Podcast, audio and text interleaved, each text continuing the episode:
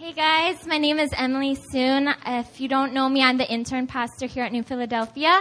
And uh, I just finished my first month of internship, and during that first month, I actually had the privilege of going on missions already to Thailand with New Philly. And so I just got back, and I'm going to share my testimony with you. Uh, I also wanted to say that I was really blessed during the Thailand trip because Samonim was, was with us. It was really, she's an amazing woman of God. She was there with us for the first half, and um, I just had a huge faith building experience because of her.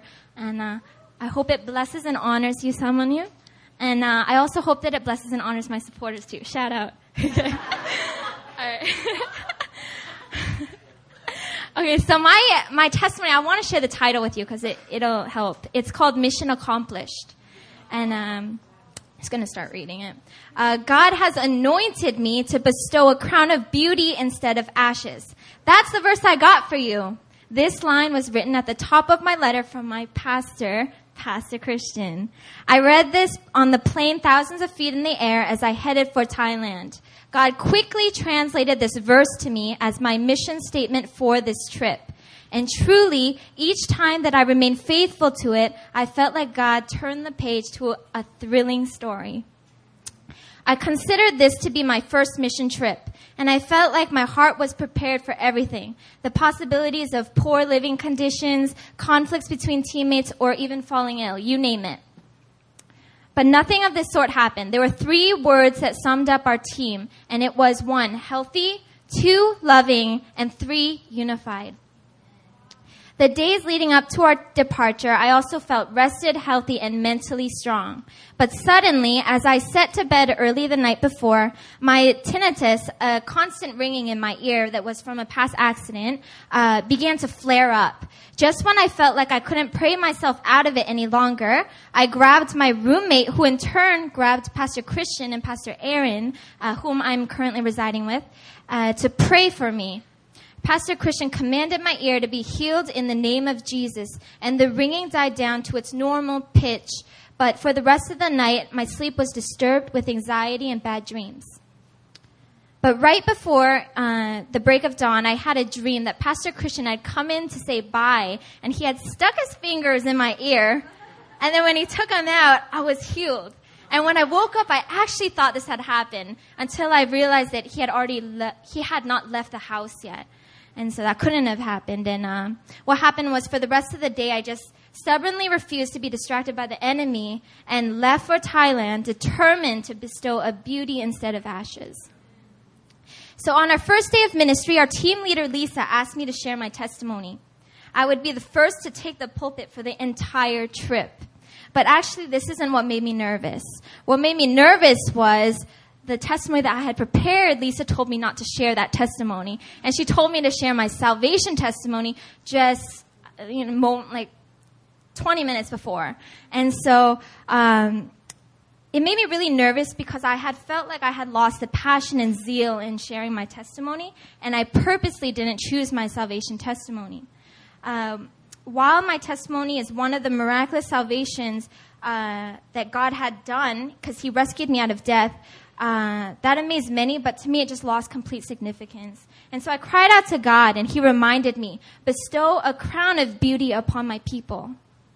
Soon I began to realize that my testimony was not limited to just a miraculous salvation.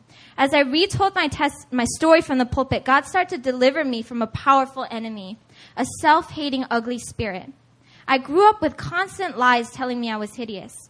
But I, as I delivered my testimony, I felt God's mission being accomplished in a new way.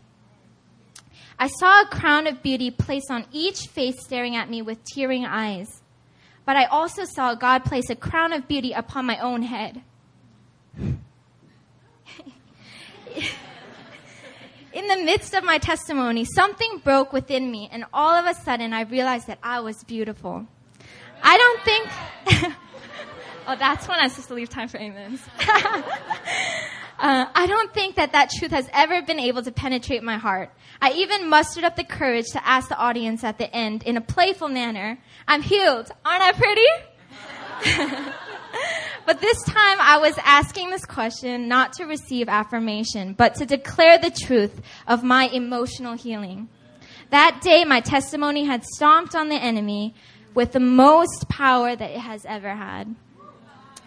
On our way home from the revival service on the bus, I was just casually touching my hair and my finger brushed by my right ear and my ear began to burn. My right ear began to burn. This is where I have tinnitus.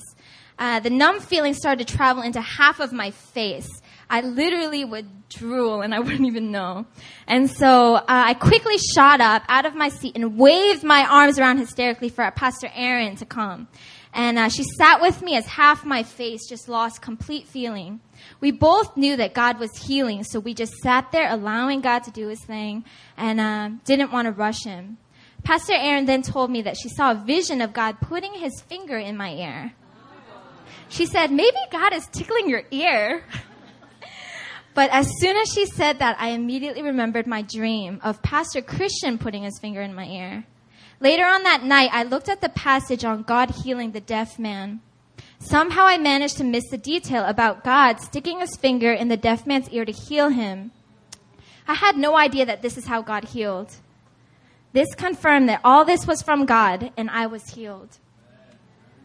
On our way to central Thailand, I was in a state of immense peace. On the bus, I could barely hear the ringing in my ear. I wasn't completely sure because it needs to be dead silent in order for me to test it out. But on my last day, I did test it out and I was jumping around the room with my buddy and uh, it was gone. Yeah, and since then, you guys have to contend with me because even when I was preparing this testimony, only when I was preparing the testimony, I could hear it shrieking in my ear, way louder than it used to be. So I just know it's a distraction, and I stand in faith by my healing.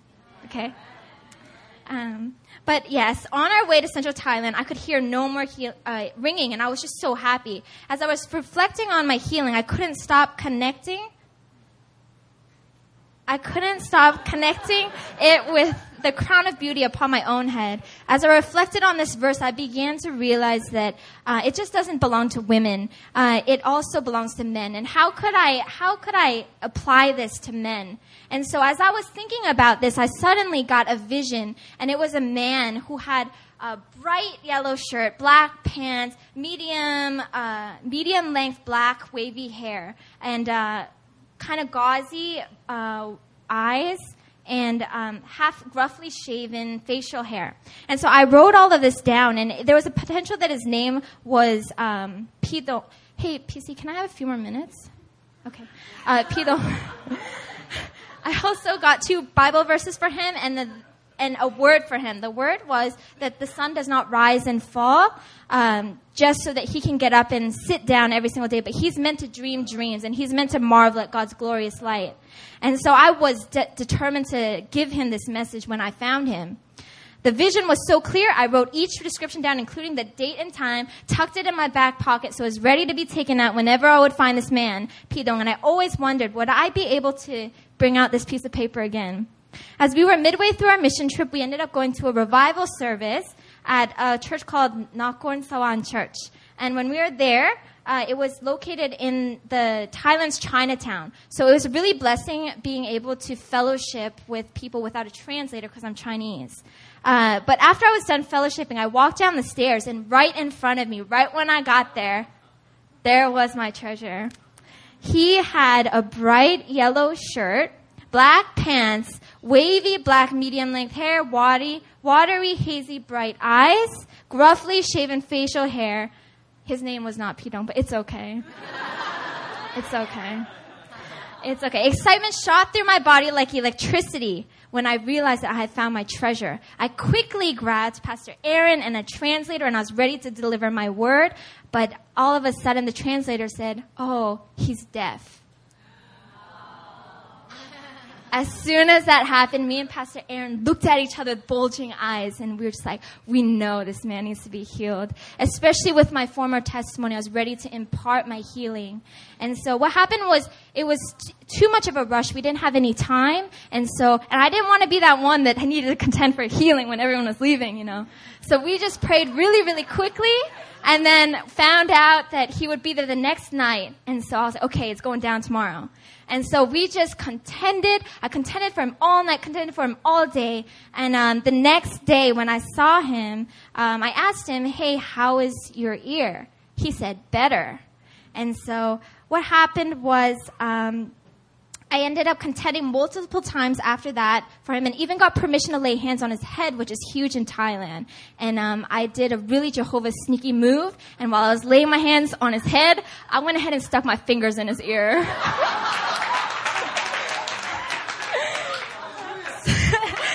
Sadly, there was no significant healing, but nonetheless, we motioned God's words for him, and um, I believe that he was crowned with uh, not a crown of ashes, but with a crown of beauty.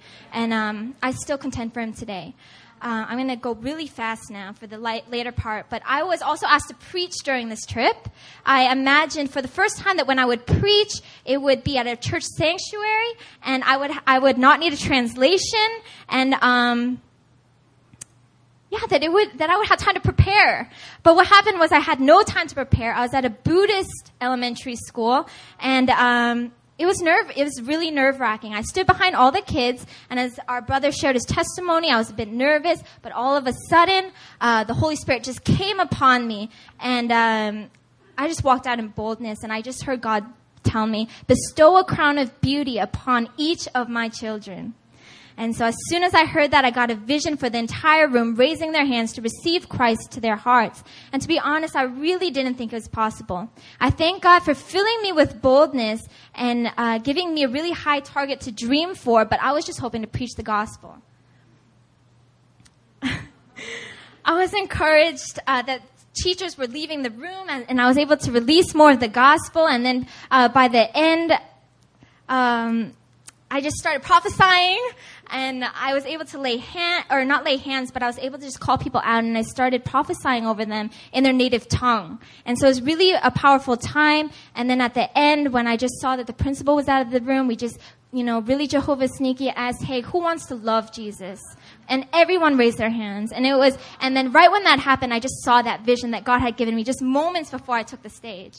And so it was really amazing. And uh, I was in shock, but God really spoke to me and romanced me during this trip. And uh, not only did I receive my own crown of beauty, but God also used me to crown uh, many, many people that I encountered. Um, after three hours of that service at school, we left. Our team was bombarded with children approaching us for pictures and signatures. When young girls who were touched by my message came to me with admiration in their eyes, it reminded me of when I used to do beauty pageants. Back then, young girls used to ask me for my signature with their jaws dropped at the sight of a real princess because I was wearing a pageant crown. The young girls coming to me in Thailand that had the same expression and admiration without me wearing a physical crown. This was proof that God had bestowed an eternal crown of beauty upon my head. Confident in wearing this crown of beauty allowed me to turn um, to in turn place a crown of beauty upon those who had seen only ashes. Thailand mission accomplished.